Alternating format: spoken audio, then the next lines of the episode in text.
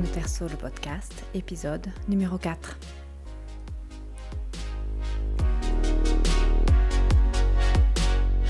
Benvenuti, soyez les bienvenus à l'écoute de l'unique podcast sur le vin qui vous aide à choisir et comprendre la vostra prossima bottiglia italiana.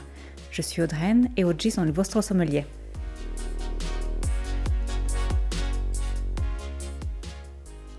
Cartize, le grand cru de l'appellation Conegliano Valdobbiadene Prosecco Superiore. Si vous êtes familier avec les pages du site de Vino Terzo, il est probable que le nom ne vous soit pas inconnu. Et peut-être y avez-vous déjà lu la dégustation 100% Cartize dédiée à ce petit paradis de la viticulture vénitienne. Donc après un détour par la superbe côte du Karst pour raconter l'entrée du petit village de Prosecco au sein de la DOC homonyme, revenons sur les collines situées sur le territoire de Valdobbiadene et je vous raconte en détail le plus exclusif des Prosecco Superiore. Cartize, c'est une sottozona, l'unique de l'appellation Conegliano Valdobbiadene Prosecco Superiore di OCG. Sottozona comprenait littéralement sous-zone, c'est l'équivalent d'un grand cru dans le classement de qualité des vins italiens. C'est une zone délimitée présentant des particularités morphologiques, historiques ou administratives par rapport à l'appellation dont elle dépend, elle est soumise à un cahier des charges plus strict qui souvent est l'héritage d'une tradition spécifique à cette zone. Comme tous les grands crus, Cartize coche toutes les bonnes cases. Climat, température, précipitation, ensoleillement, sol. Curieux d'en savoir plus Pour ne pas boire sans savoir, vous êtes au bon endroit.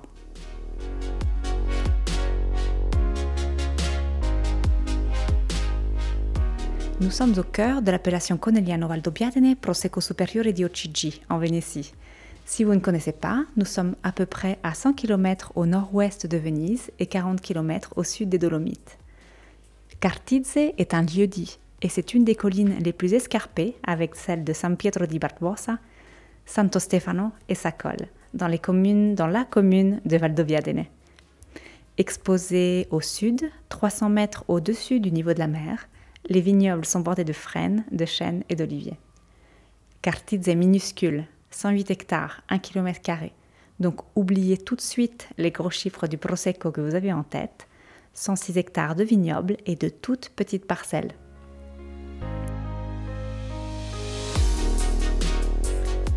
Avant tout, Cartiz fait partie de ces petits vignobles situés sur des pentes très raides et exposés au sud, appelés rive, les vignes sont organisées en rangées à flanc de colline, soutenues par un système de marches étroites en herbé, i Le travail est manuel et les pentes accentuées ne sont accessibles qu'à pied.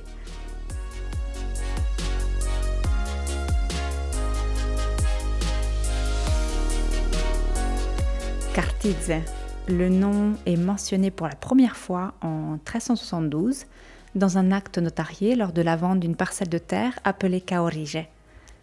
Il ne s'agit pas de la vente d'un vignoble vero e proprio, comme dans le cas du village de Prosecco, mais d'une petite ferme avec quelques hectares de terre arable et arborée, des arbres fruitiers, probablement beaucoup d'oliviers et quelques vignes.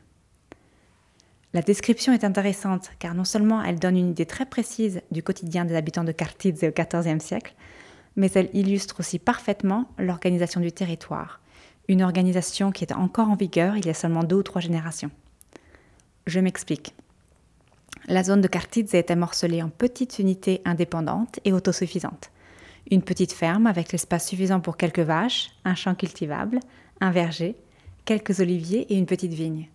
Une famille devait pouvoir survivre de façon autonome toute l'année. Valdobbiadene étant séparée du reste de la plaine par le fleuve Piave, Valdobbiadene signifie littéralement la vallée du Piave, l'unique moyen de communication avec les grandes villes de Treviso et de Venezia, la seule voie de passage a été pendant longtemps le bateau passeur, qui permettait de traverser le fleuve quand les conditions le permettaient. Le commerce et les relations avec le reste du monde étaient donc complexes et difficiles, et expliquent la nécessité pour les habitants de Valdobbiadene et de Cartize d'être autonomes. Cela explique aussi le fait qu'aucune maison patricienne de Venise ou Trévise, ou d'ordre religieux, ne se soit intéressée aux terres de Valdobbiadene, et qu'on ne retrouve pas de grands domaines, comme c'est le cas dans la partie orientale de l'appellation vers Conegliano. Au cours des siècles, à Cartize, les propriétés ont donc été divisées pour former ce territoire très fragmenté où près de 100 propriétaires se partagent aujourd'hui les 108 hectares. Si l'échange commercial rendu difficile par l'obstacle du Piave n'a jamais été à la base des relations entre le lieu-dit et Venise, la tutelle administrative et fiscale n'a jamais cessé, fortement motivée, bon, ça se comprend, par l'imposition et la collecte de taxes.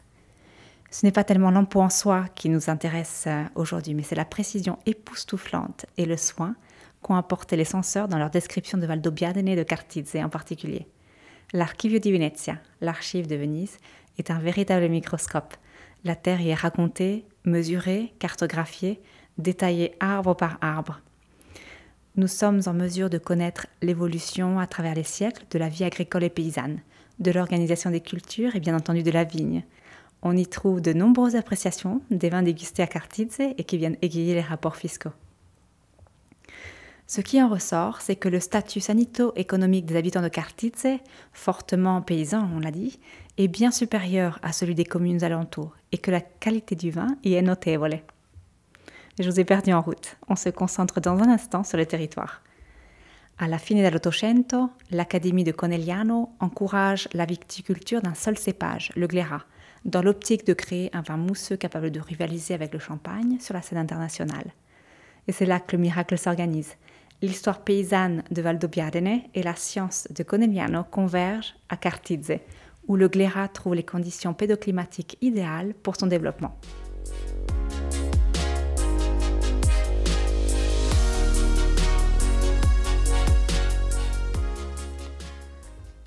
Chaque vin est le résultat de l'interaction entre sol, climat et cépage, pas seulement à Cartizze bien entendu. Pensez au sol, à sa texture, à sa composition, à la quantité d'eau qu'il peut contenir, au rapport qu'il offre entre oxygène et eau, à sa richesse en micro-organismes. Pensez maintenant au climat, aux températures, à l'effet de la chaleur sur les parfums délicats par exemple. Pensez à l'eau, à la pluie abondante ou pas, Maintenant, imaginez la plante et sa capacité de répartir ses racines en profondeur et d'accéder à toutes les opportunités de s'alimenter en eau et en minéraux. Pensez à son bagage génétique qui exprimera ou pas chacune de ses caractéristiques en fonction de son environnement, son potentiel aromatique, la teneur en sucre et donc la teneur en alcool du vin, et la partie acide, tartrique, malique, citrique. L'acidité par exemple est d'une importance cruciale pour les mousseux car elle donne au vin fraîcheur, saveur et elle rehausse les arômes. Revenons à Cartizze. Dans un contexte vallonné comme celui de Valdobbiadene, ces trois éléments, donc sol, climat, cépage, créent des combinaisons différentes entre des zones parfois distantes de quelques mètres seulement. Le climat à Cartizze est plus doux que dans le reste de l'appellation grâce à une ventilation légère et constante et à la barrière montagneuse du mont Chézenne qui protège de l'air froid au printemps. La température annuelle moyenne est de 12 degrés et demi. Il faut savoir que la composition aromatique est directement influencée par l'écart entre les températures maximales et minimales saisonnières et par l'écart de température entre le jour et la nuit. Les, températures à Cartizze euh, permettent au glérat de développer des parfums plus délicats et plus fins de glycine, de rose, de poire, de pommes, de pêche, d'abricot. Ces parfums délicats s'estompent nettement quand les températures sont plus élevées, comme c'est le cas dans le reste de l'appellation, laissant la place à des arômes de fruits plus mûrs, exotiques même, et à des arômes d'épices, de résine. Les températures plus douces en automne, un automne aussi qui dure plus longtemps, permettent à la vigne de bénéficier de plus de temps, 10 jours en moyenne pour mûrir, ce qui permet au raisin de développer et maintenir ses arômes délicats, d'atteindre une quantité de sucre physiologiquement élevée et de conserver son acidité. Contrairement à une idée reçue fortement répandue, la Cartizze, on ne pratique pas la récolte tardive. La pluviométrie estivale est plus importante à Cartizze et elle garantit au Glera, qui est une variété gourmande en eau et qui a besoin d'au moins 700 mm d'eau d'avril à septembre, une irrigation suffisante.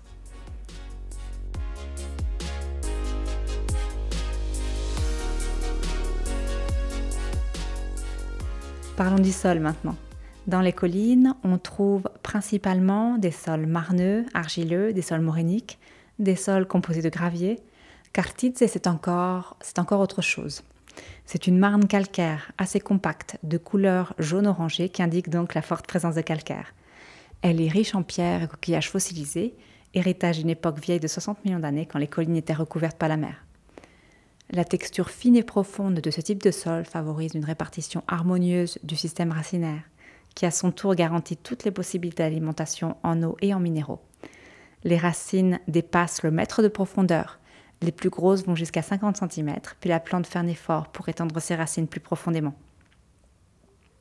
Ce type de sol a une bonne capacité de retenir l'eau, tout en la restituant progressivement. Dans le contexte de Cartize, avec des pentes raides allant jusqu'à 60% d'inclinaison, le drainage des précipitations est favorisé, ce qui crée un équilibre parfait. Ce n'est pas une zone de stress hydrique, ce n'est pas non plus une zone où le sol est trop généreux en eau, nous sommes quelque part entre les deux.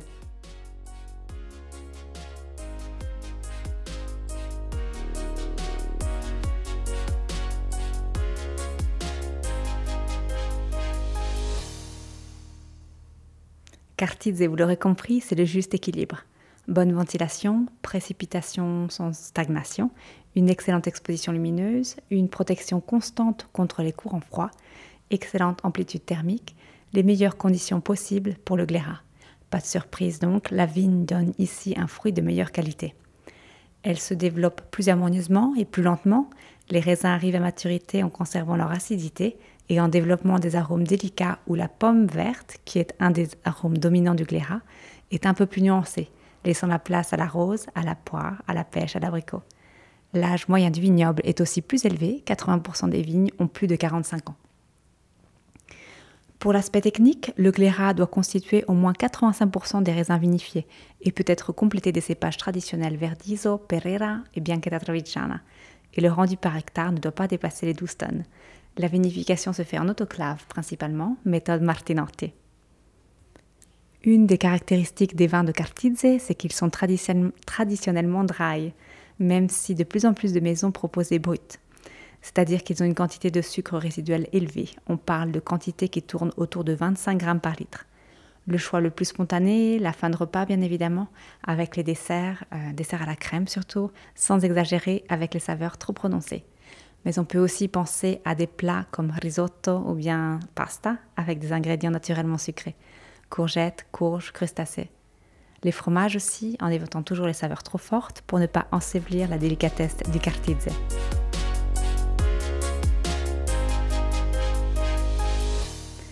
Les prix, c'est là que ça devient intéressant puisque l'on est autour de 20 euros pour l'hexagone, de 25 francs pour la Suisse la qualité est excellente et si vous êtes amante de la typologie dry et brute, vous pouvez y aller les yeux fermés.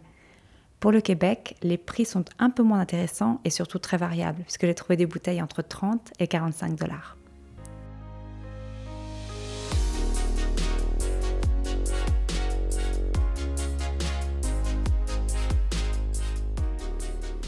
Cartide n'a plus de secret pour vous. Il ne vous reste qu'à la déguster et pourquoi pas venir vous promener sur les pentes inclinées entre les rangées de vignes.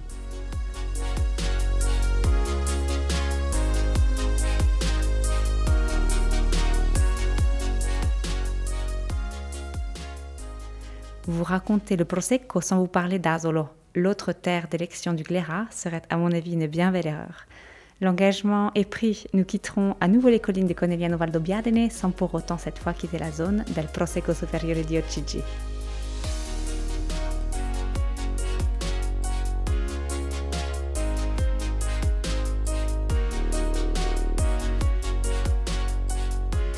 À la semaine prochaine, à la prossima. Si vous avez apprécié et que vous souhaitez en savoir plus, vous trouverez toutes les bouteilles, les régions, les producteurs et les appellations qui ont inspiré ce podcast sur vinoterso.com, v i n o t e le site d'information de formation dédié 100% au vin italien.